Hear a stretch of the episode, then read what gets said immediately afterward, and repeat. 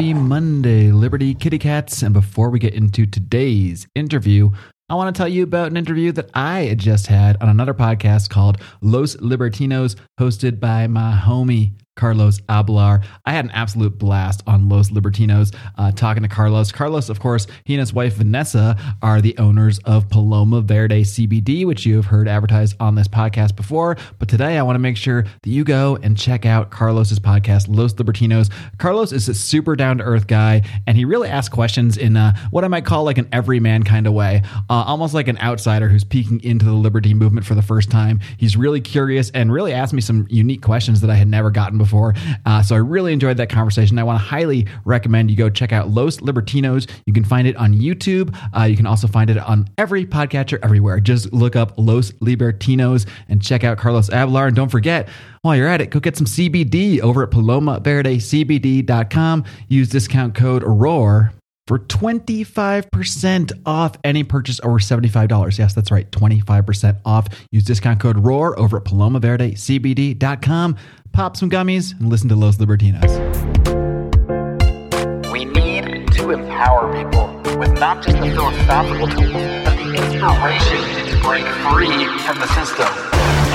Welcome to the flagship Lions of Liberty podcast, your weekly dose of education, inspiration, and real world application from the top minds in the liberty movement. If you want liberty, we need to be better leaders, better husbands, better fathers, better friends, better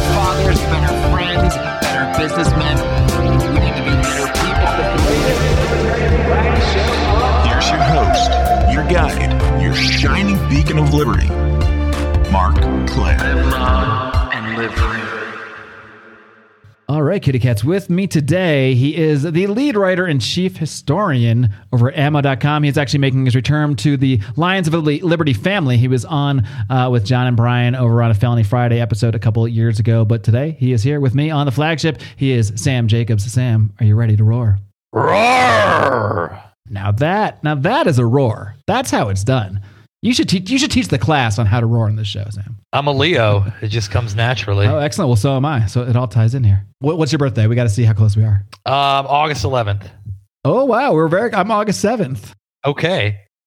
Yeah, same as Hulk Hogan and uh, Joe Rogan. So nice. So let's see. Uh, let's see how how much our ast- astrological signs are aligned. Because today I brought you here specifically uh, for a little challenge, Sam. Because I have been uh, some some out there in the podcast community have referred to me as black pilled, uh, being very negative, being very pessimistic about the current situation. I don't necessarily see myself as, as black pilled as much as just I have experienced, I think, the worst of the COVID thing in the last 18 months. Uh, I've lost tremendous income. I've lost tremendous time. I've lost, I've lost a lot. Now, I think it's all made me a better person. So I actually wouldn't change anything if I could. But, but I think I've seen, seen it for what it is. And I, I feel like I, when I talk about this stuff out there, I've done a lot of podcasts talking about this lately. I'm just, I'm not trying to black pill. I'm just trying to, to realistic pill. I'm just trying to explain, I'm trying to point out the tiger in the room. So I think because I've been doing that a lot, some people have seen me as sort of black pilled. And, uh, you know, you were recently on Pete's show on Free Man Beyond the Wall, and you were very white pilled. You actually, I think you actually said something to the effect of,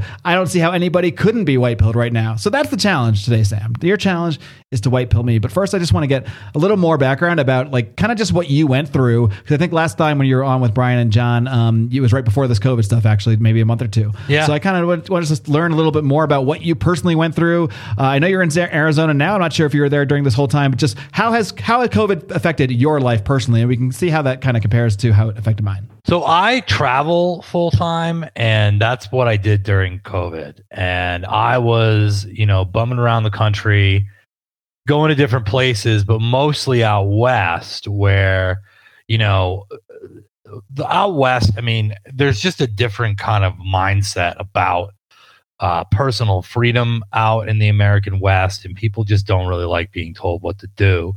So my experience through COVID was primarily forgetting that it was even going on because if you're not in a city and you're not in, you know, the Northeast primarily or like the West Coast, it's very easy to forget that COVID is even kind of going on. And even at the height of masking, you know, it's like even then I would kind of forget about it until I would get somewhere and see other people in uh, masks, but I never had to kind of change really much about what I was doing with my day to day life after the first couple of months. The first month or two, when like everything was shut down, um, I missed going to the gym, but that was really about it. Um, I got COVID. It was, you know, I'm here to tell the tale. No, uh, no long COVID or any nonsense like that. I just got, you know, pretty run down and tired for two weeks, and then, um, you know, got up and got back to it. Uh, so that At was the time pretty you got much it. Were there was it? Did you get it pretty early on, or did you take any of the treatments that that have been more common lately? Whether it's like ivermectin or uh, anticlonal antibodies or anything. I think I reversed those monoclonal antibodies. so I got COVID and I want to say April and um I didn't my like home treatment was zinc and nicotine. Um because nicotine supposedly is a prophylactic like, like the against patch or something. I assume you weren't smoking vape, during. like constantly. Really? So this was not a hard thing for me to do, but I did read that nicotine acted as a prophylactic for the virus and helped to preserve the integrity of your cells. I this is not medical advice. I don't of know course, any no. We should say that right now. Nothing on this show is ever is ever advice. Yeah, let alone medical definitely advice. not anything I just tell people you. talking about shit. That's all. Right. So uh, that's what I heard, and I vape like a lot anyway. So that you know, I just laid in bed and slept and watched you know Chud and weird old '80s horror movies, and Have you seen Um, Bud, Chud 2, Bud the Chud? That's the question. I have not seen that's Bud the real Bud the. Chud. Um, I I always forget that Chud Two exists. Like I loved uh, video the video store in the '80s and '90s, and so you know, there's all these movies that I like have never seen but know about, and and and Chud Two is one of them. In college, a couple of friends of mine, uh, a couple of friends of mine and I uh, went through like try to do the worst movie challenge, and I think it was like an IMDb's list of the worst hundred movies or something like that. And I think Bud the Chud was like number two or three. I I'm gonna give it to uh, Manos: The Hands of Fate. I think that's number one. That's number It one. is the it is bar none the worst movie. Like if you if you have if you've never seen it and you think that like Plan Nine is the worst movie ever Oh, made. Plan Nine is is uh, is is the remnant or something uh, compared to that. yeah, Plan Nine is is is like Apocalypse Now when you put it next to uh, Manos: The Hands of Fate, which is just like you wonder. I, when I say a bad movie, I want to see a movie that you at the end of it, you're confused as to the how and why. You're just asking why did this even happen? Who Yeah. paid money to create this? How'd this get here? How'd this? How did this bizarre artifact from like the VHS days or the drive-in days, like, what were the the the, the various steps on the chain that brought that to my uh, YouTube account? You know, Um, but yeah, I'm not sure where we got we got sidetracked with with Bud of the Chud and, and bad movie talk. But uh, yeah, I mean, I think you were just basically going into how um, you know how how it sounds to me like besides having COVID, of course, um, things didn't affect you nearly as much as they affected a lot of people, including myself. Uh, like it doesn't sound like you were even other than maybe missing the gym for a month or two, you weren't even really affected by by lockdowns too much. Were you still live? Were you living in Arizona most of that time when you weren't traveling? I was I travel full time, so I'm always traveling somewhere, Okay. but I mostly stick around Arizona, New Mexico, Colorado, Utah, Montana, Idaho. Gotcha. um, places like that. And honestly, it's mostly for the weather, but like the the political climate definitely is a uh, welcome, you know, change from where I grew up and where I've lived in the past in big cities and in the Northeast and everything. So I didn't really notice it, and I would argue that a big part of why I didn't really notice it was just not complying with it and kind of putting it out of my mind because like you know you go to a grocery none of the big boxes ever turned me away. It was always little stores that turned me that would turn me away.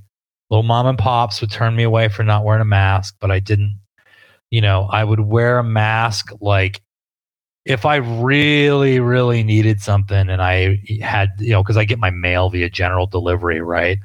And so like the post office I'm not going to get into some headbutting contest with some bureaucrat who stands around all day waiting for a headbutting contest to like lord over somebody. I'm just going to put a mask on for five minutes. Um, and you know be really mad about it. But um, but yeah, I mean, for the most part, I didn't um, I didn't really comply with any of that. And when I got COVID, um, I never was like, there was one day where I was kind of like, do I, is my breath short? Like, do I need to worry about this taking a turn for the worse? Because there's this whole thing about days nine and 10, and you can really take a turn for the worse. And around there, I was kind of like more mindfully monitoring my health than anything than I would have been on, on other days. Um, but, you know, it wasn't like uh, at any point I was ever looking to go to the hospital. I, I qualified for uh, Regeneron treatment, but the the phone call to the hospital and talking to the right you know medical bureaucrat to get it done took I, I hung up after 15 minutes because I was like I don't even feel bad enough to like leave you know my trailer so um yeah I mean this is the thing is like I just you know I just haven't really notice it. I mean, I also don't like the, the elephant in the room on that is that I don't have what you would consider like a regular job. You know, I work for ammo.com full time and I work remotely. And, you know, even if I didn't, they wouldn't be uh, enforcing masks or uh, Yeah, I- vaccine. I would not imagine ammo.com is going to tell you to, to vax up or mask up or anything like that. No, so I mean that's that's I, I I really feel for people who had who didn't have much choice in the um in the question of compliance and non-compliance with the mask mandates because of their jobs. Um, you know, I'm not gonna from the sidelines hector anybody who had to um, who had to you know pretend that this charade was real for the sake of their um, employment, but I'm fortunate enough that I didn't ha- didn't really have to, and so you know, I mean, you say fortunate, but you know, I think that you're a really good example of why it's really smart and really important to put yourself in a situation. And I'm sure you put yourself there through work and effort more so than necessarily luck. I'm sure luck's always a factor too. Yeah. But the point being, you know, you may you took whatever actions you took in your life to get you in the situation where you can work remotely, where you can travel, where you were sort of insulated from this because of actions you had taken previously. So, and that's a lot of what I've been talking about too. You know, just that like people like you are a great example of why you want to be in that situation because you know what, the fact that you weren't beholden to some major corporation or or stuck to some job in some blue city or some city period is why this didn't affect you. Yeah, I mean, and like in fairness, I I'm not terribly housebroken. So like regular jobs and I have never really been a very Right. good fit. I've never had a real job. Um, you know, longer than six months. My and I've worked for ammo.com longer than I've worked for any um, company that I've ever worked for. I counted once I had something like 29 jobs.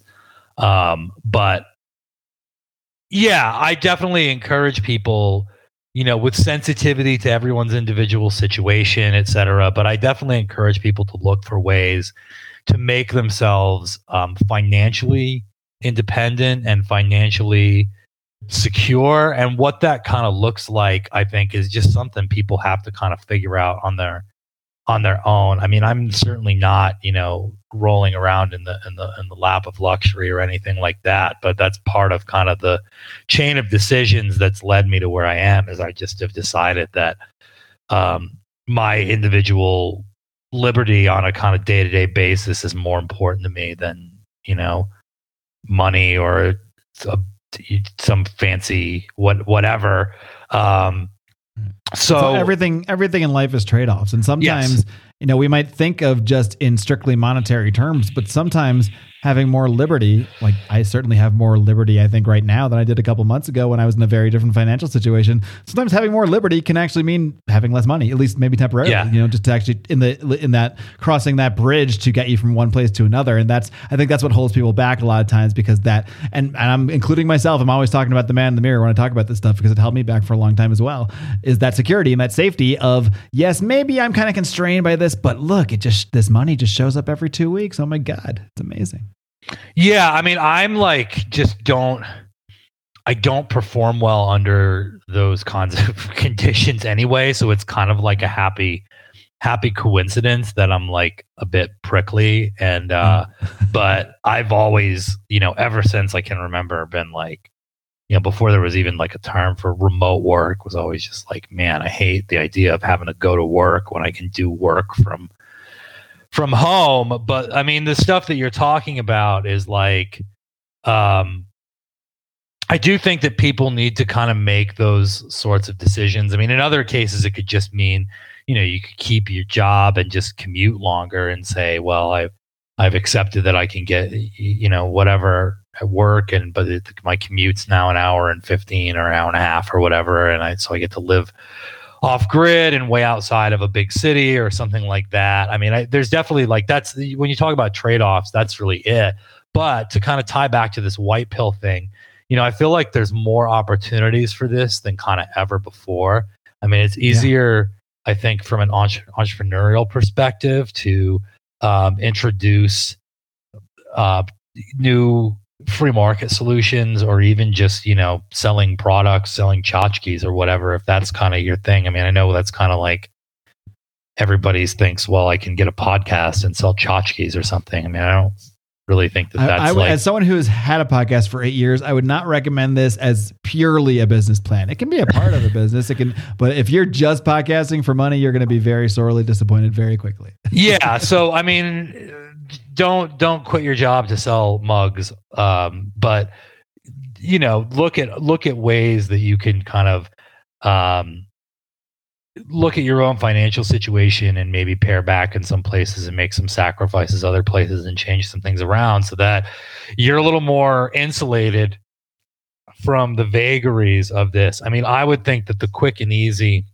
kind of win for everybody is just if you're in a blue state I don't know why you're still there. I mean, people have family situations, whatever else, but um, I, I, I just think it's kind of madness to stay in deep blue states like California or New York. I mean, I get why people do it, but um, I just don't like. You know, we get back to this kind of like white pilling thing. You know, part of the part of the white pilling aspect is um, recognizing where these battles against uh, tyranny are going to be unsuccessful or ineffective. I mean, there's a situation in Oklahoma with the uh, National Guard right now and the vaccination mandate. And the latest unconfirmed news that I heard was that they would be decertified as the official National Guard. And converted into the state militia of Oklahoma. Now, I don't know about They're you. They're saying that like it's a punishment, but that's yeah, but that sounds perfect. Sounds great to me. And this is what I mean about you know they can say they're going to do any kind of thing, but where's where's their track record of success right now? You know, I just don't see it. We're six months in, or no, we're almost a year in now. I guess we're almost a year in and gas is whatever it is where you are. You know the the the, the supply chain stuff is i i'm aware that we are not um you know it's not ukraine 1934 uh here or anything like that. Is where america is not bolivia but you definitely have noticed that you go to the i mean one good example for me is like iced coffee. I go through so much iced coffee. I can't be bothered to make it. I just buy the, you know, the the the half gallon jug or whatever. Yeah. And um, too much they, work to make it. I agree. You know, there's just days that they just don't have it.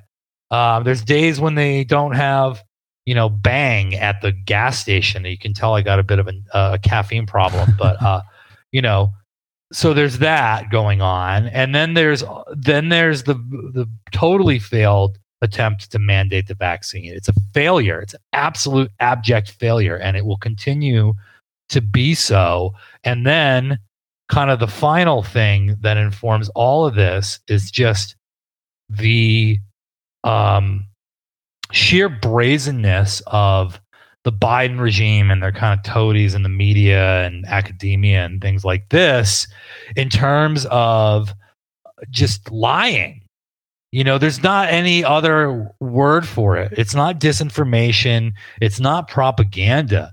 They just lie in the most brazen, unashamed way that I have, I don't think seen. Um, I mean, it doesn't even compare to anything that was going on during the Bush era. And that was one of my constant feelings during the Bush era was how can he just lie like that all the time? And now it's every day you go on Twitter and what does it say in the sidebar? This thing is happening, but it's not really happening. And here's the experts have shown us that, you know, there's not really milk shortages or gas shortages or whatever it is. And it's, you know, um, it's not the 80s. You can't just lie to people like this anymore.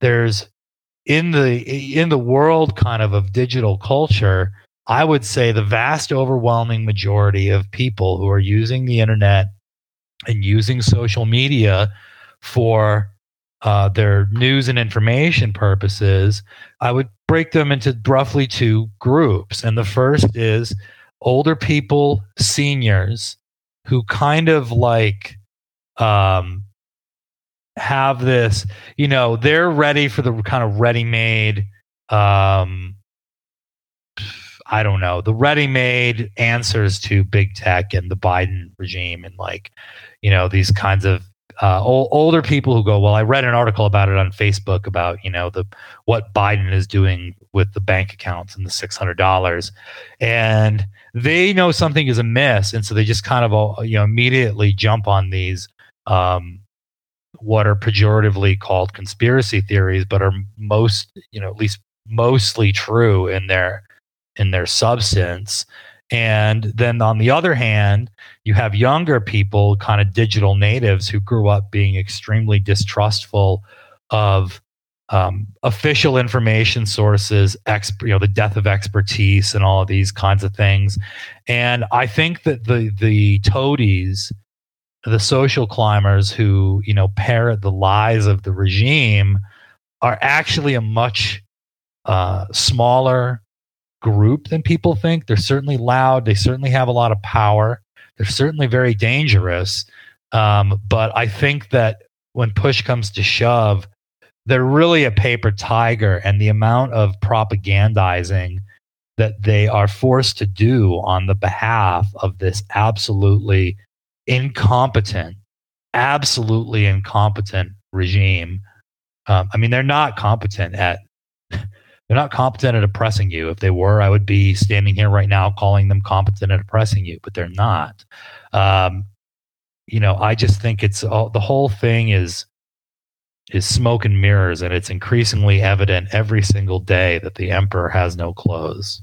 All right, kitty cats, time to take a quick break for a word from our sponsors at iTrust Capital. You've heard me talking about these guys for quite some time now. They've been a tremendous sponsor, and I really want to encourage you guys, if you are investing in cryptocurrencies or if you are looking to invest in cryptocurrencies, to check out iTrust Capital. These guys help you do this not only very easily, very cheaply with the, the lowest fees in the industry, uh, but you can actually do that through their traditional IRA setup to protect those gains for your future. And now there is literally literally, literally starting today, there is no better time to sign up for an account with iTrust Capital. Why? Let me tell you why. Starting today, they are removing their monthly fee. So you can sign up and you do not have to pay any monthly fee for doing so. Also, they are now giving $100 worth of Bitcoin to everyone that signs up through our link and funds their account. You can find that link at itrust.capital slash lions. That's right, $100 of free Bitcoin for signing up and funding your account. And now there are no fees. So this is literally the best time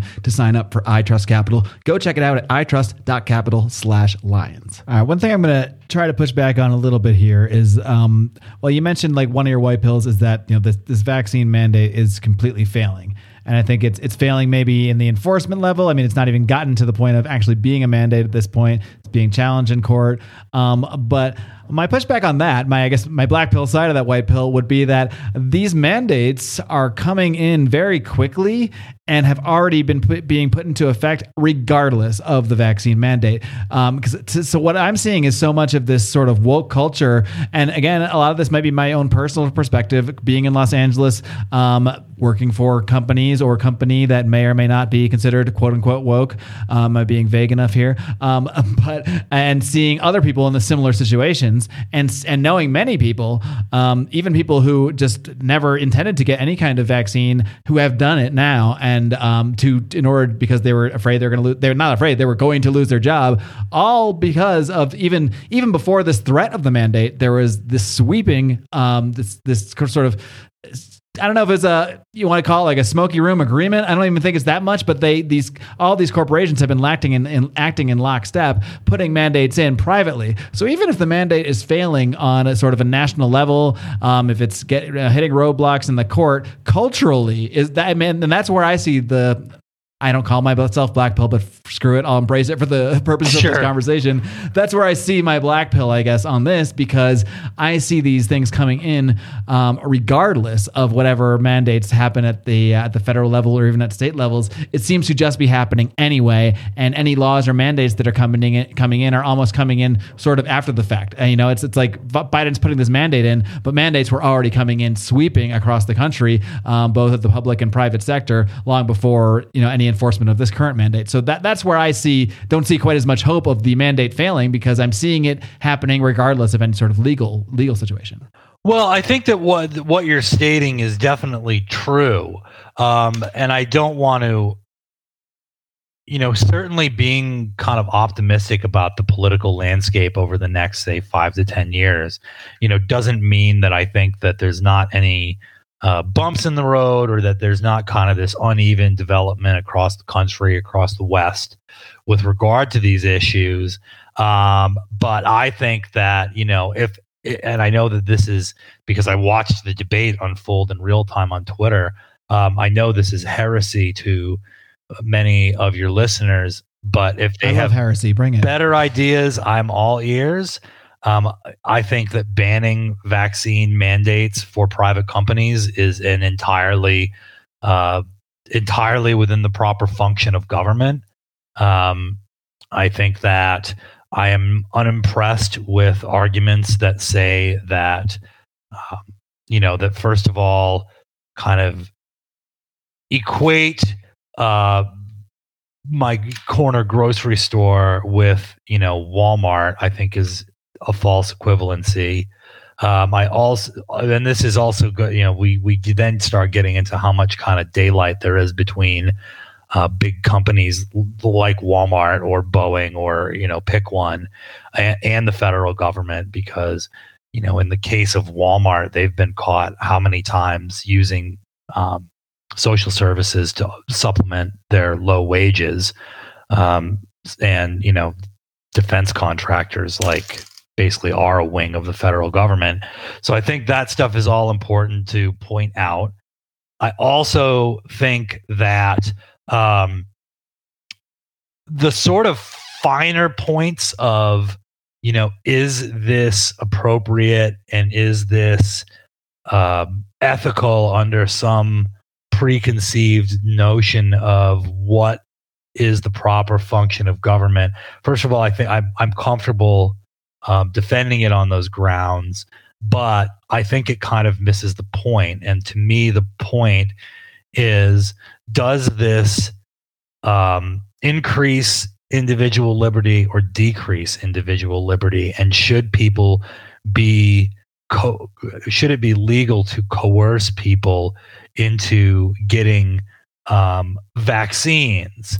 I don't think that they should. It should, and I think that if you want to make some equivalency, like you know, I- basically think that nothing is like vaccine mandates except vaccine mandates. So like Yeah, if it's some if it's if you want to pull some analogy of like, well, do you think you can't should- compare it to baking a cake. I'll tell you that. yeah, it's not it's not baking a cake. It's not any of these like any any of these things. It's very even very CRT. different. I mean, it, it's putting something, it's injecting, having something forcibly injected inside you that very, I, am not going to say very likely, but that certainly for many has negative effects that are, and it is not necessary. Yeah, I think that they're not being straightforward about the negative effects of it, but I think that grown-ups can decide whether or not they want to get it. And if I was a, an elderly person who hadn't already had COVID, I would certainly be um, examining it in a way that I'm not as a young, healthy, recovered person.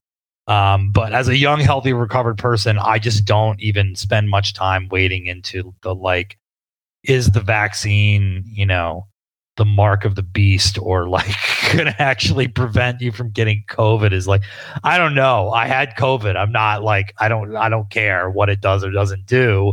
Uh, and you know, you can kind of figure out for yourself if you, I certainly think that there's a push to, uh, to get people to get it and anytime you know these these people big pharma and the government and the liberal media are pushing anything on you that hard i think that you should be deeply skeptical of it but i'm not a doctor or a medical professional by any stretch All right. We'll, we'll reemphasize there is no medical advice given on this program, just personal experiences. and smoke random heavily Thoughts from idiots. Yes.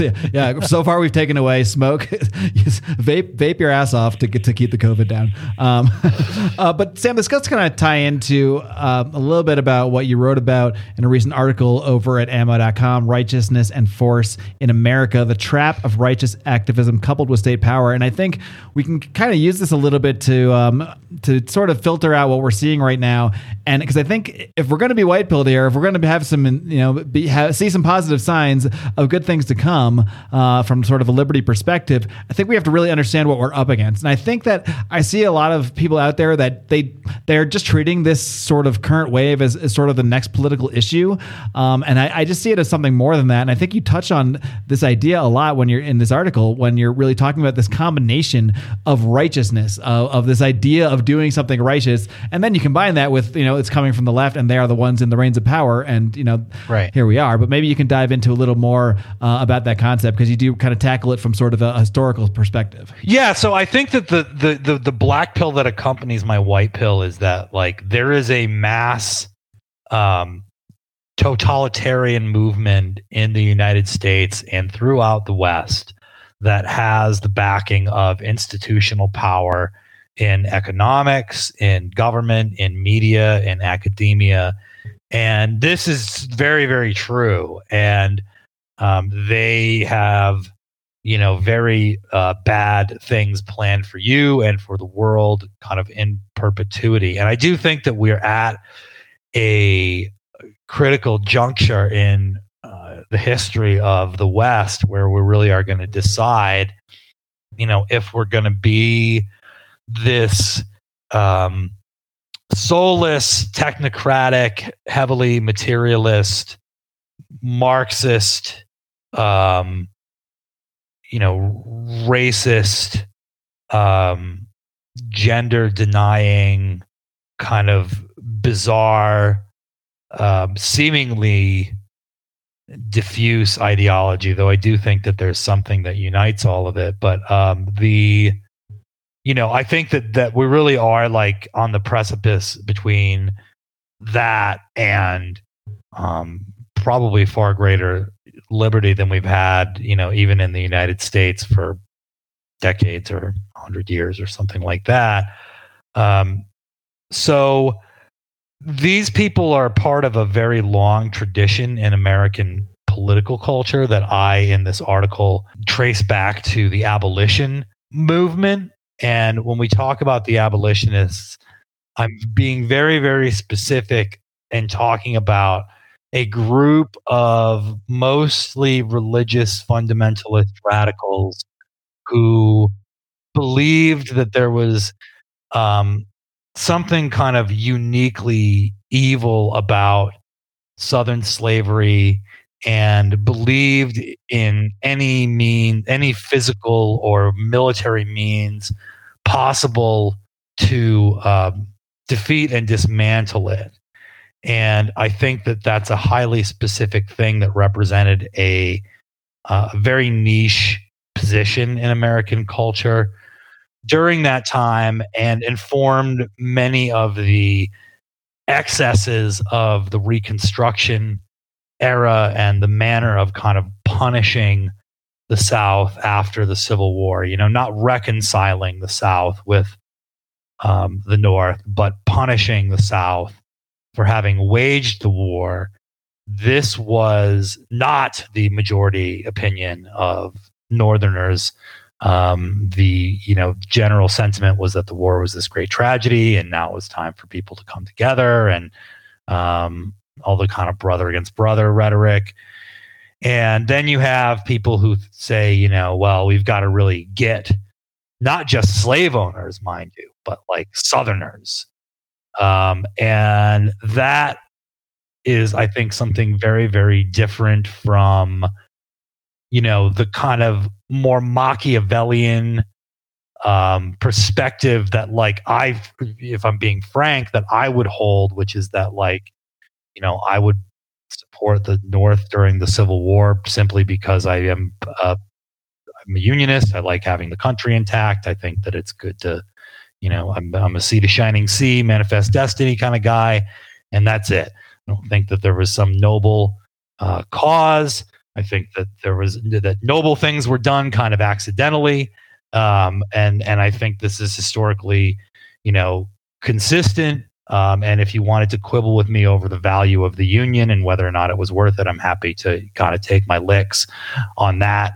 But um, the, you know, I'm not claiming that the, the, this was some grand crusade to like free slaves in the South because I think that anybody with any kind of historical literacy knows that that's um, ridiculous. But for the abolitionists, it, it was, and there's a lot of overlap between the abolitionists and the next kind of step on the on the line which is the temperance movement, which I outline as being very, very different because um, abolition wanted to do undo a, a, an economic system, and I would argue that there's something vastly different from wanting to dismantle the institution of slavery and wanting to police the daily behaviors of Americans using the most widely used oldest attested drug in human existence. And this is one of the things I get to in the article is like, you know, if you banned cocaine, which they, they did around the same time, obviously, but, you know, banning cocaine affects about 0.01% of the amount of people that are affected by an alcohol ban in part because cocaine in terms of the powder you know coca leaves obviously people use since forever but like it's also a new drug at the time. And so it's radically different to ban a niche, newly invented narcotic than it is to ban the most widely used drug. I mean, the thing that, I mean, especially at this point in history, there's like people may know this kind of historical tidbit that throughout most of the 19th century, people didn't really drink water because it wasn't um, safe to drink water. Uh, they mostly drank beer. And so that um, is a vastly different, vastly greater reach against people's kind of daily behaviors. And I think the prohibition thing really presents a good example and a parallel for today because prohibition didn't fail because of uh, libertarian think tanks or position papers or arguments. It just failed because people wanted to have a drink. And we're not going to comply with this.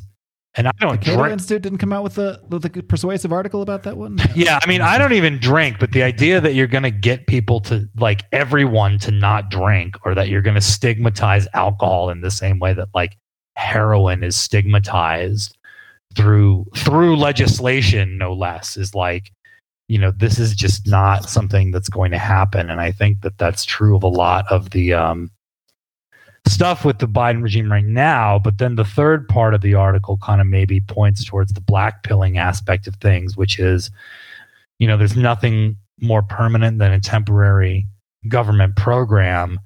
And a lot of the um, reach into people's personal lives comes around the time of the progressive era at the turn of the century. And we still, you know, we, I mean, the, you know the FDA was created during this um, during this era. Child labor laws, which like um, I think the kind of the point about child labor laws is that there's this caricature that um, the average you know eight year old in 1903 was mining coal or something, and like no, there were jobs for kids.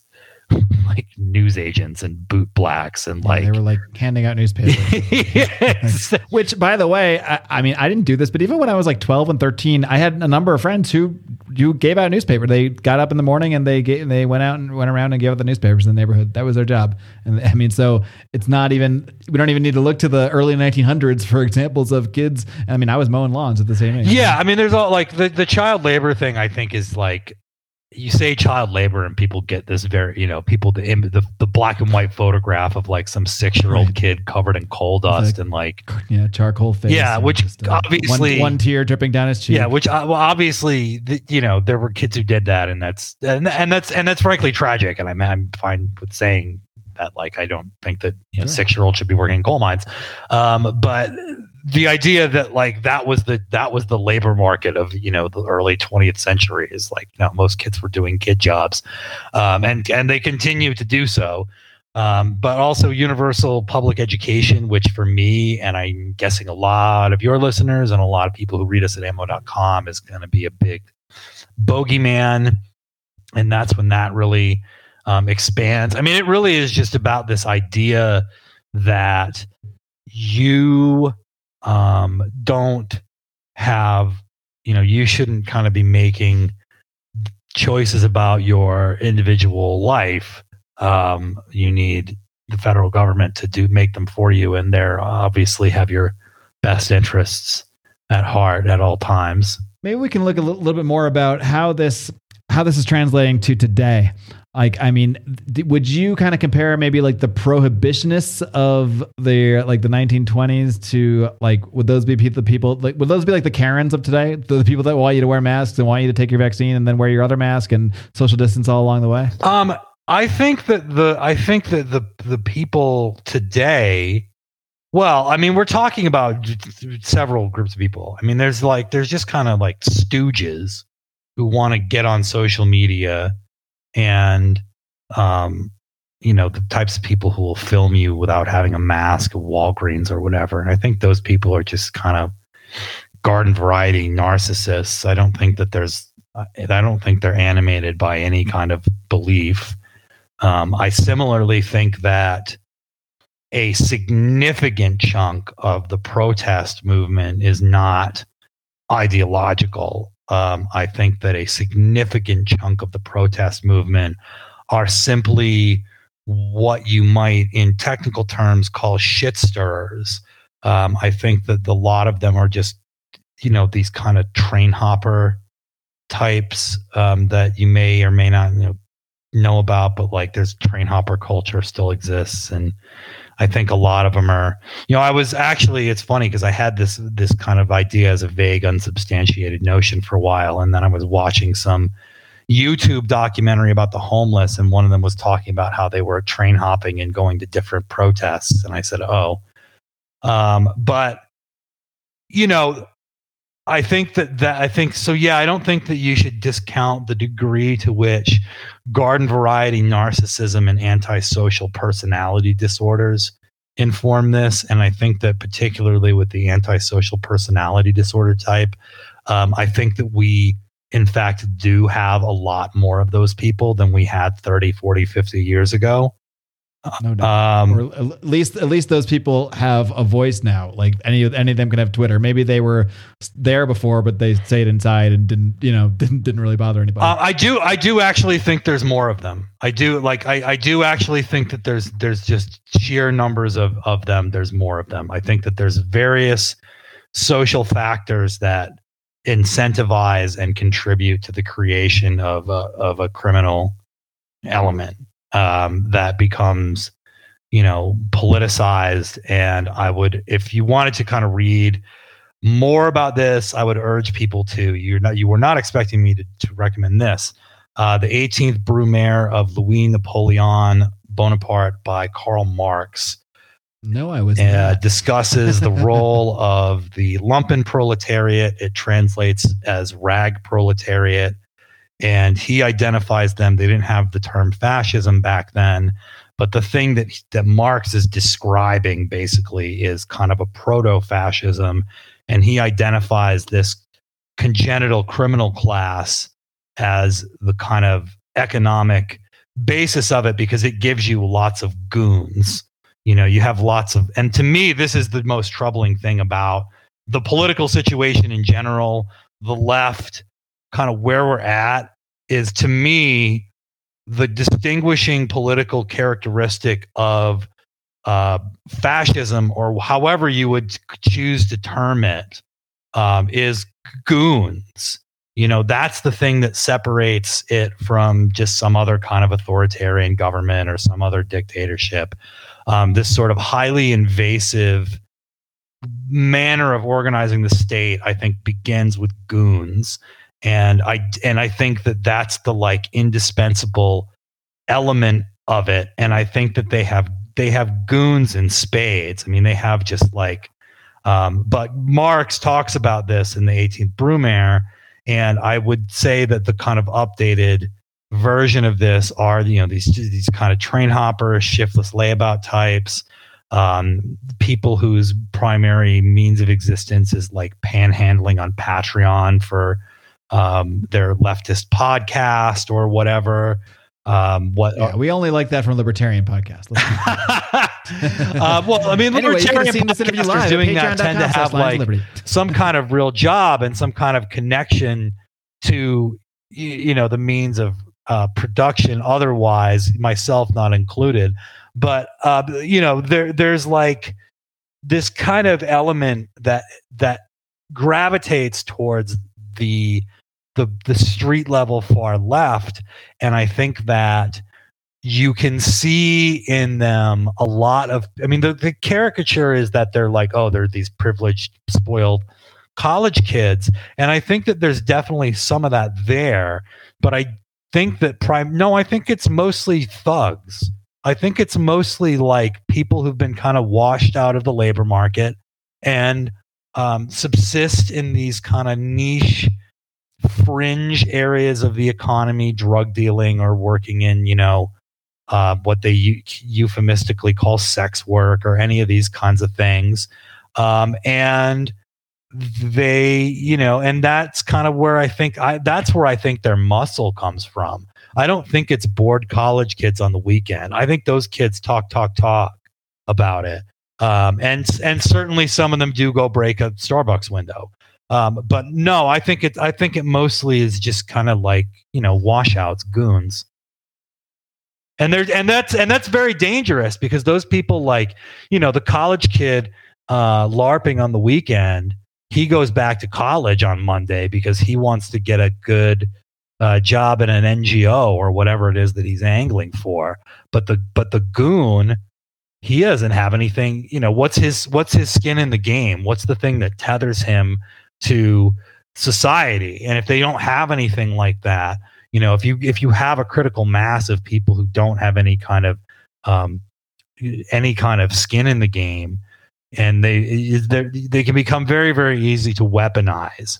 Um, that's one of the more frightening things I've seen, like in a lot of the recent trends that show like I saw something a few months ago that like you know X number of people, like a high percentage, I don't remember exactly what it was, of like men under uh, like 28 or, or 28 year old or 30 year old men hadn't had sex in, and I don't, it was, I am just make, I'm kind of making it up because this is a few months ago, so I don't know the numbers, but it was something like it was a long time. It was like years. It was like four or five years that a, a large number of men hadn't even had sexual relations, let alone a girlfriend, let alone a wife, uh, let alone a family or something that that tethers them to, uh, you know, to to the safety in this world to to like you know to doing things that are um, of a uh, a virtuous nature. Whereas I think if you don't have that and you don't even have a hope of that, I would say you know I think yeah. there's a, a, large segment of society that it's not that it's not that I don't have a girlfriend right now. Shit, I've had I've had I've had my my downtimes as well, but there was the hope, right. you know. But I think for a lot of people, they don't even see the hope because maybe they don't have a job and they have a heavy uh, student loan debt and they don't even see the hope of getting a great job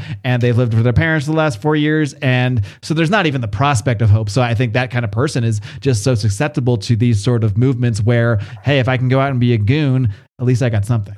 Yeah, well, I, I mean, I wrote a bit about this, and it's funny because this is this this is a topic that's been kind of internally discussed at uh, ammo.com for a while. Is that you know the incel thing is actually really fascinating to me um, because of the angle that you're talking about, And that is, you know, I saw a tweet once that I have saved on my phone somewhere, and I'm not going to do it complete justice, but it was something to the effect of, um, boo hoo, things are so bad for um, white men right now because they can't get a girlfriend. And then, you know, the response in this rhetorical way, this kind of Socratic dialogue that this person had written was, no, you don't understand. There are multiple generations of fighting men who feel that they have no reason to live. You are in danger. And I think that the danger that you face to your uh, liberty, I'm not, you know, I don't fear the uh, Biden regime nearly as much as I do social instability that comes from that. Um, there is a uh, thing I heard that you know again if it's if it's incorrect, uh, you can find me on Twitter at Sam Jacobs seventeen seventy six and tell me I'm wrong. But I've heard told that men's testosterone levels drops by a third when they get married and half and half when they have a kid. And the reason for that would seem to me to be that you just don't need as much anymore. You don't need to be quite so full of piss and vinegar. In fact, it's probably not good for you to be because if you go out to a bar, drink 12, you know, Coors Lights and get into a fist fight with the bouncer and you have to spend the weekend in lockup and you miss work on Monday and your kids out health insurance, that's a Your big wife's not going to be happy that's when a- you finally get home. right it's a big deal. It's a big deal. You know you don't you don't have the same kind of capacity for wild erratic behavior. And i think that most people um you know who reach those stages in life i think i think kind of get that. But the problem is that fewer and fewer people are doing that. And i think that you know we can like i don't think that we really have to sit here and throw our hands up and go well why is this the case? I think it's fairly obvious um, that you know the state incentivizes fatherlessness and that the uh, debt-based arrangement of the economy um, incentivizes or rather makes impossible the the single parent home. And these two things in tandem basically have given you you know a society where where um young men don't have a lot legitimately don't have a lot of reason to feel that they have any um, they don't have any reason to kind of have skin in the game or have a stake in society. And the, this cuts both ways because on the one hand these could be like you know the stormtrooper is coming to pin you to the you know handcuff you to the gurney while you get your uh, shot. They also could be you know 50,000 strong in Melbourne protesting mask mandates because what do I care if I get arrested here? Like I, you know, I don't have to go to work on Monday. I haven't had a job for 10 months because they shut my business down and I can't get can't get hired anywhere. So there's a double-edged sword to that. Um, I think that the stuff that we've seen with people who demonstrably do have skin in the game, the the parent revolt at the at the student or the school board committees is another aspect of things. And i think it really just kind of shows how i mean it's another to me it's another huge white pill because who has more skin in the game than parents at a school board meeting? It's like it's local government it's very close to home. Their kid's going to go to school there every day. They're potentially setting setting their kid up to um, reprisals from the administration. I mean i my experience with public schools was that the teachers and administrators tended to be extremely petty uh, and controlling people as a as a rule. Um, so, you know, it takes a lot of bravery to stand up in that situation. But that's the thing is like they have so much skin in the game that it's almost harder for them to stand up because they have something to lose. Um, what we haven't really seen yet is what way the kind of broad mass of, of, of young people, which I don't think is the majority, but I think it's like, let's call it 20%, um, 10% is enough, you know, of, of people who kind of have, kind of have not a lot to lose because they haven't been given any reason to have a stake in society and what they're going to do.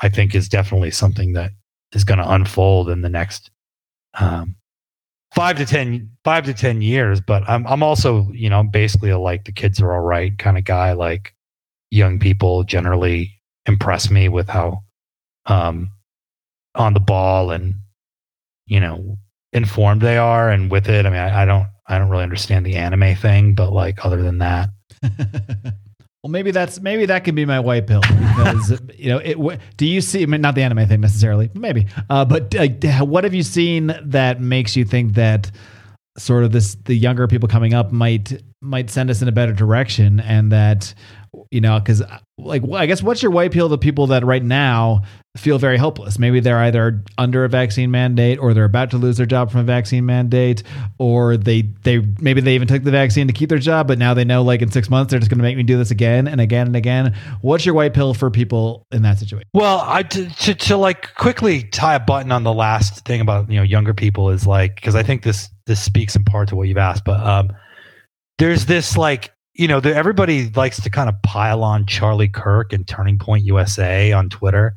Um, and I think that, like, first of all, it's kind of foolish because Charlie Kirk, anytime that there's like a rubber meets the road issue, he's always on the right side of things. Um, but I think, I also think that, you know, Turning Point USA, as far as I can tell, their whole thing is like, you know, SEC football fans who want to be able to tailgate before a game.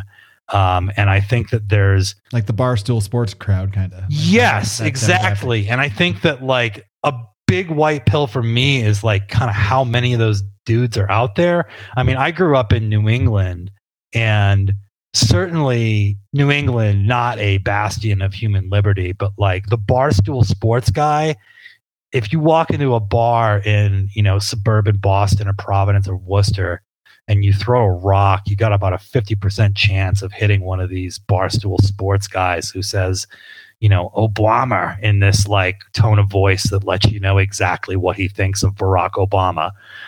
Um, and I think that that's like that crowd, like that is that a silent majority? No, but it's like a silent third of the country who are just like, don't want don't want to be bothered. You know, there's a don't underestimate the uh, American desire to not be bothered. I mean, what people will put up with in an airport with the TSA versus what they're going to put up with on a day to day basis, it's just not the same um, category. I think that in terms of like if you're if you are still living in a blue area, I would very strongly urge you to get out.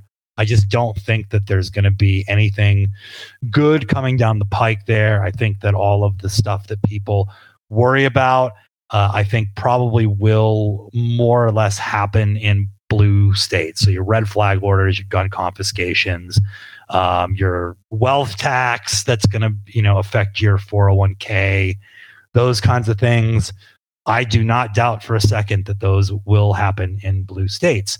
However, I think that red states are becoming increasingly confrontational on these issues. And I think that we can attribute it directly to the feet of one Governor Ron DeSantis, um, who I just simply think that this country would look like Australia or Canada without. Um, and I think that he I think that it's very, very difficult to be the first mover on these things. And I think that he deserves an enormous amount of credit for being the first person to meaningfully stand up and say, no, we are not going to do this. But Sam, he tweeted something nice about Israel once. Yeah, exactly. Like, the that's the thing is like every time somebody has something on, um, everybody who attacks DeSantis is a bad faith actor in my in my experience. I mean, there's always there's like, you know, oh, the the ban on vaccine passports allowed for this and that and it's like yeah, it's buried on page like 179 and they can raise the they, speeding ticket fine by three dollars. So you know, fuck that guy. Yeah, I mean, there's all kinds of like silly stuff that I think that you can that you could get him on, and like um, but the question, the, the, to me, like the, the the COVID lockdowns and the January sixth trials are like the biggest issues in the United States right now. And I don't really require that anyone be my my requirement for elected officials is like that you be good on at least one of those. Um, I don't I don't expect a lot from elected officials in general, but those two things, you know, you you get one, hopefully both, and and and I don't expect a, a ton. And I think that this kind of also goes back to the white pilling thing is like, you know, what are you kind of doing to increase individual liberty in your life? And I don't want to be glib about it and suggest that everybody can just, you know, pack it all in and run away to the middle of nowhere and be a podcaster or anything like that. But the idea that your only option is to move yourself, you know, to Antarctica and uh, stockpile tens of thousands of rounds of ammunition, um, you need to be thinking more flexibly and creatively about how you can insulate yourself from these things. I think that people should not under underestimate the importance of being involved in their communities. Um, first of all, your local city council meeting or your local county board of supervisors meeting, when they have open comment, you can't buy that kind of entertainment. Um, the the people who show up at these are it's it's it's it's it's a blast. But the other thing too is like you know there's a lot that you can kind of accomplish on that micro level, both through you know speaking out of these uh, government meetings, but also just you know becoming. I mean, the, the the go to example I always use is like joining the volunteer firefighter department. It's just the first thing that pops in my head all the time. If you can prove yourself to be somebody who's of service and of value to your community, um, that's worth its weight in gold. And when there, if and when there is some kind of you know crackdown or um, repression, you're going to be very very well positioned to resist simply by knowing knowing people in your community and being having a reputation as you know a serious person who can get things done who can be relied upon who can you know who will show up for the barn raising that kind of stuff and i think that like you know there's obviously bigger issues at play here but like that's i think where people think that they can't do anything and they can really you can very very quickly see an impact because for a lot of this local stuff it's just it's just about who shows up. It's not that dissimilar from uh, you know, the reason that Ron Paul got reelected to Congress for 30 years is not because of his fiery libertarian rhetoric or his anti-Federal Reserve stance. It's because he he delivered everyone's babies, so they all respected him. And if, yeah, sure, of course I'm going to send the guy. Yeah, good old Doctor Doctor Ron. Like I mean, so you you not that you need to be Ron Paul or use that to run for office necessarily, but just having a position like that in your community or having people in your community that respect you is going to either help you influence them more or if nothing else, just insulate you more because you're you're going to have a lot of support for whatever happens. And you'll also be very pleasantly surprised, I think, how on the same page the average person is with you. I mean, you know, I think that particularly now the average i mean the average person i think if if you live in a red state and you don't live in a big city i think is going to be you know honestly like a good example of where the average person is at in 2021 i think is like I don't really like sending my kids to public schools, but I don't really know what other options I have kind of um, person. And you can find a lot of, you know, again, it's this like, it's this like read Tho Bishop because he's just so sharp on all of this stuff. But like, there's just so many um, local and meat and potatoes issues that you can find common cause with on people that move the ball forward in terms of stripping power from the state, stripping power from the state's allies and its kind of auxiliary functionaries in, you know, big tech or the media or however you want to put it. And I think that like, you know, you may kind of run into opposition if you go very, very high level on some of this stuff, or if you decide that the hill that you're going to die on is like um, drunk driving laws, which like I, you know, I think that there's compelling argument against drunk driving laws, but like I'm also aware that that sounds nutty to most people. And so that's not the hill that I'm going to die on, but I will die on the hill of, um, for example, school choice because that is an excellent way to strip power from the state, make you know connections with people who are sort of uh, less less philosophically committed to freedom than I am, um, and I think that you know also you need to look at local and state political issues from the perspective of what is going to keep the communist hordes out of your state. Um, the Texas heartbeat bill. Uh, I am, and you know, full disclosure here, like I'm Catholic, I'm super pro life. I'm glad that they passed the law because of, because of pro life reasons. But if you're not, or if you're just not terribly pro life and it's not a huge issue for you, you should still be supporting these kinds of laws because it's like, you know, skunk spray to liberals. There's like nothing that offends them more than these kinds of laws. Or school choice laws are another very good one to do because they have these kinds of sacred cows. And if you attack them, defund them, uh, marginalize them in your community, in your state, um, you can be very, very effective at keeping out, you know, the wrong kinds of Californians. Um, I think that people, I, I think California gets beat up on too much because I think a lot of people leaving California are like you, and you probably know a lot of people, particularly in like Riverside County, Orange County, the Central Valley, the rural areas of California. Sure. It's very You know, different than Los Angeles or Yeah, they're not moving to Texas because they want to elect Kamala. They're moving to, you know, they're moving to Texas because they have been hanging on in California for 25 years and have finally said enough. And they want to come to somewhere where there's more um, liberty. So um, I think that, you know, and, and, and when you find those people, you should, you know, welcome them into the fold because I think no one's to, it's like, you know, when you see these, uh, these like um, Venezuelan naturalized citizens speaking at Trump rallies or whatever, and they're like, "I am so passionate about this because I just fled socialism and I we cannot have it here." And it's like this very very visceral thing. Um, so I think that connecting with those people in your communities is essential, but also just like you have more in common with your neighbors than you probably think, unless they're these, you know, very didactic kind of dyed in the wool leftists. I think for the most part, and this is another big white pill for me, is like on the big issues, the big substantive issues of the day. Do you think the average person believes in vaccine mandates? They might even think that you should get the vaccine.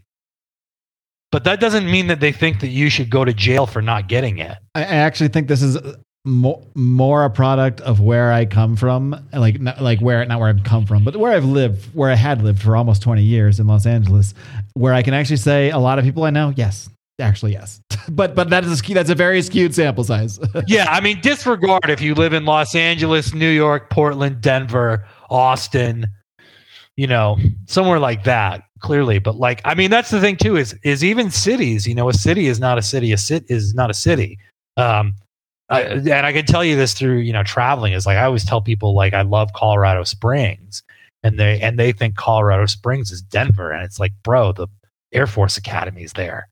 You know, there's like there's a veteran or an Olympic uh, or or you know an Olympic team member under every rock, and they're not uh, gun grabbing, vax mandating uh, liberals. You know, the first gym I ever went to there is like a giant cutout cardboard cutout of Donald Trump the second that you walk in. Um, so, uh, you know, cities like um, I mean, even San Diego. You know, you know, like San Diego is is it's not you know San Diego is not um I don't even know what like it's not L.A. That's for sure. it's not L.A. It- it- you know it's not it's it's not um I don't know what a It's conservative not Oklahoma city either, but it's it's, Right. it's not L.A. Yeah. yeah it's not it's not Oklahoma but it's definitely not uh, not L.A. and you get it's, you know you get like ten minutes outside of the city core and it's nothing but MAGA flags and you know Gadsden flags and stuff like that. Um, you know, Topeka and Fort Wayne and those types of cities are not Los Angeles or what have you. Um, but you know, your chances of like maintaining a, a free daily existence are significantly increased by moving somewhere where the community is even capable of having you know the grammar even exists to have a conversation about what is good for freedom how do we balance freedom um, i generally find you know how do we balance freedom language to be kind of weaselly but like the, the living somewhere where people have a like healthy healthy sense that freedom is a is a value um, is definitely going to go a long way towards insulating you from this. And i think that it will be increasingly necessary for people to relocate themselves, find ways to become anti fragile, make connections in their community. Because, yeah, I'm very white pilled about our prospects, but the fight to get there, um, no, I think, you know, yeah, I think they're coming for retirement accounts. I think they're coming for private transportation. I think they're coming for your kids. Um, I think that there will probably be a very serious movement to license children in the next 10 years. Yeah, and you're, they're going to have to get that shot to be to, to have that license, and if not, well, yeah, I, don't- I mean that's the thing is like I'm not naive about any of this, but the but the question is like, what do you what do you think that they're these uh, uh, omnipotent, all powerful, um, you know, presence in the world? They're the exact opposite. They are so grossly incompetent. There was no plan beyond shoving this doddering old man into the White House. I mean, they have no their big success is this is this half-assed version of the infrastructure bill, which I get is bad and has all kinds of bad stuff in it, but it's like a third of what they wanted to get done and that's his big that's the big notch in his belt. That's the big scalp that Biden has. He got a third of his infrastructure bill passed. And meanwhile, you know, there's people chanting "Let's go, Brandon" at every uh, SEC football game across the country, which would just be some kind of childish diversion if there weren't also mass resistance to things like the ma- vaccine mandate, mass outrage at the supply chain shortages, mass outrage at the gas prices, and again, this increasing awareness that we are not ever ever being told the truth by these people. That I think is the big white pill from COVID is that there's tons of people who just do not accept that the state and the media are are are good faith actors and they may not have like connected all the dots all the way the end to you know oh private insurance companies replacing the state or anything like that. But they certainly have moved all the way to hey did you hear this thing that was on the news? How stupid is it that they expect me to believe that you know gas shortages aren't happening or whatever that kind of thing is? Um and yeah it's a fight. It's a fight and a fight has back and forth in it. But um I, I don't see any of their victories and i and i don't see any victories forthcoming not any big ones anyway All right, gang, got to take one quick break to tell you about our amazing, wonderful friends and supporters over at Lorenzotti Italy. Lorenzotti Italy is the number one place for you to stop and order some fine, premium Italian coffees delivered right to your door in these neat little tins. And if that wasn't enough, you get to do so knowing you are helping a sponsor of this program. And if that weren't enough, you get to order using your Lions of Liberty discount code. That discount code is ROAR and it gets you 10% off your order. So head on over to lorenzotti.coffee and use discount code ROAR for 10% off some fine premium Italian coffees. Mm-mm-mm. Yummy, yummy, yummy. Yeah, I think the biggest white pill maybe for me coming out of this conversation is something you kind of touched on there that you know you you can like maybe for a lot of people things people that just decide not to take any action and just decide to have that kind of like that that meme of the dog in the kitchen where the kitchen's on fire and the dog's just saying this is fine. Right. Now maybe people that just have that attitude and don't take any action, well, maybe things do get worse for them, especially if they are living in some blue city where they're going to continuously be put under more mandates and more more regulations and what have you. But the fact is anybody that chooses to take action has a lot of courses of action that are possible whether it's physically moving um, you know getting a new job like like you know starting to get mobile income. Um, like there are there are so many ways you can do that now in 2021 that 70 80 years ago would have been a lot more difficult. Whereas now i mean there are just there's so many ways to make money online that almost anybody could really do it with a little bit of effort and and at least get a start on something. Almost anybody can you know connect with people. Now we have you know thanks one of the some of the good aspects of the internet. It's very easy to connect with people in other places and sort of build a network before you even have a physical community that you're around. Um, so there's a lot of options for people that see what's ahead and can sort of create their own uh, white pilled path I, i'd say. So that, that's one area i would definitely agree with you that regardless of of what happens around us here um, we can build our own communities we can create our own networks here and we can we can b- build our own white pilled paths i guess that's how i would put it. Yeah, I completely agree. I mean, it's easier than ever to be start making these steps, and like, you know, I'm just not really um, interested in. I don't c- consider people who are not taking these steps to be uh, my allies. I just think that they're they're whiners, and whiners are going to whine, and um, I'm much more interested in in doing. Um, and so that's Yes. I think what people need to like keep their eye on is you know what are you going to do? You got to do something. If there's one silver lining about COVID, and it's, it's certainly the case for me, that it, it shook me out of my stupor and sort of forced me into situations where I took more actions than I had previously been taking to make myself more independent, independent, to insulate myself from things like this more before I even knew there was a thing like this. Um, because it was always like back burner stuff. It was like, yeah, I'll Right. get to that eventually. Well, now it's like, okay, there's no eventually. We're here. This is it. This is the game. You know, time to get in the game or or you know or sit on the bench. But uh, I don't want to sit on the bench and just let the world happen to me. I want to make things happen. So I think that is you know that that is the best positive coming out of this. And I think whenever there's darkness, whenever there's a, a bad situation, um, it can inspire people to do right, and it can it can create more light in the world. So I think that is that is one thing I'm definitely seeing, uh, at least on the individual level, even if you know maybe at the the mass level of things, uh, you know things can look pretty bleak. Yeah, no, I, I, I, I, think that when things like look bleak, that you should, you know, be doing your darndest to think constructively about what you're going to do that's positive, and uh, and also, you know, it's it's it's good to keep up the morale. So Indeed. Well, Sam, thank you for uh, helping me up my morale a little bit, trying to white pill me here today. Uh, before I let you go, of course, uh, everybody can find your work over at ammo.com. But if there's anything else you want to mention or plug, feel free to plug away. Yeah, so uh, I run a news aggregator, and you can find that at news.libertasbella.com. I am serving up white pills on the daily. Uh, another white pill for you is $20 off any order of $200 or more if you go to ammo.com forward slash Sam. That's ammo.com forward slash Sam. We have most of those calibers that you're you're looking for. Uh, and finally, you can find me on Twitter at samjacob1776 Uh, and you know, you can also just find me on there and tell me what an idiot I am. I'm definitely, definitely open to that. All right, Sam Jacobs, thanks so much for joining me, man. Keep up the great work. Keep on roaring. Thanks, man.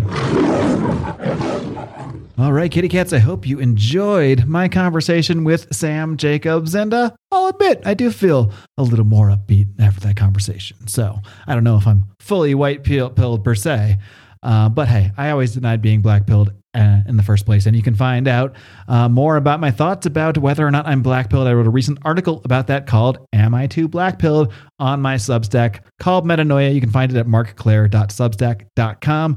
Uh, there won't be video for this week's episode. So for any of those that try to find this on YouTube, it won't be there. So you won't know that unless you're listening to this, I guess. But but what is on YouTube is a special episode I did recently uh, with Buck Johnson and Johnny Profita of Peddling Fiction. Uh, we did a little show, sort of a preview of our upcoming event in Sayulita, Mexico. It is coming very, very soon, December 10th to 12th. Guys, you do not want to miss this. If you have been on the fence, I'm going to tell you right now, now's the time to do it because I got another discount code for you. The discount code is Red Bill uh, for 10% off your tickets. You can find more info at Sayulita. And I remember now, I got to spell that Sayulita, S A Y U L I T A, Sayulita Superspreader.eventsmart.com.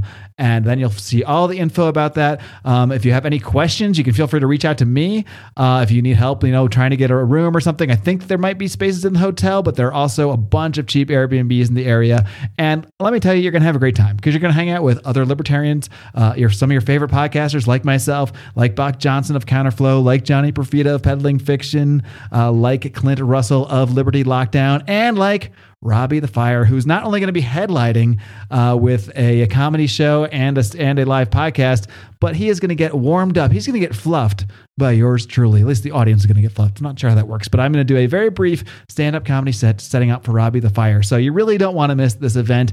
And it's really not that hard to get to. And no, you don't need to take a test to get to Mexico. No, you don't, no, do not need to have a vaccine to get to Mexico. In fact, you can actually you can actually go in and out of the country without even having a test. Uh, there's a way to do that. We do talk about that in the episode that you can find on YouTube. So look for that on YouTube, the Sayulita Super Spreader preview show show and check it check it out at Sayulita superspreader.eventsmart.com. Use discount code Red Bill, not Red Pill, Red Bill, one word for 10% off those tickets. Don't forget to stick around for the rest of this week where my compatriots in Liberty bring you more ranting and raving, starting with that of Brian McWilliams every Wednesday on Electric Liberty Land, while John Odermatt wraps things up on Thursdays with Finding Freedom. And of course, don't forget you can support this grifty podcast here by supporting us over on Patreon at patreon.com slash Lions of Liberty or now over on locals at lionsofliberty.locals.com. We don't simply beg for money. We beg for money and we give you something in return. So we do a lot of bonus shows. We just did a conspiracy corner where we looked at the strange, strange, strange events at uh, the, the tragic Travis Scott Astroworld concert. And, uh, you know, as these things go, whenever we do conspiracy corner, it always ends with about a 30 minute, um, you know, religious lesson from Howie which is always a blast. So uh, definitely recommend checking it out. You also get Degenerate Gamblers, where Brian, Odie, and Rico, uh, you know, look at their sports picks, talk about gambling, and tell a bunch of ridiculous stories along the way. We do a bunch of live streams for our patrons only. Uh, you just get a ton of bang for that buck. So patreon.com slash Lions Liberty or lionsliberty.locals.com. That's all I've got this week. Until next time, my friends. Live long and live free.